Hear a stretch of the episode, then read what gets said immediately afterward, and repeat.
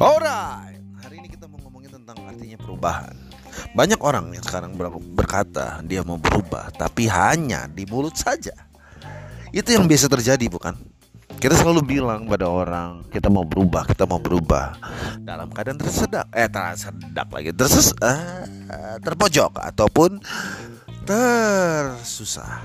Tapi pada saat kita sudah dalam keadaan tenang, apakah kita akan betul-betul berubah? Itu pertanyaannya. So, teman-teman.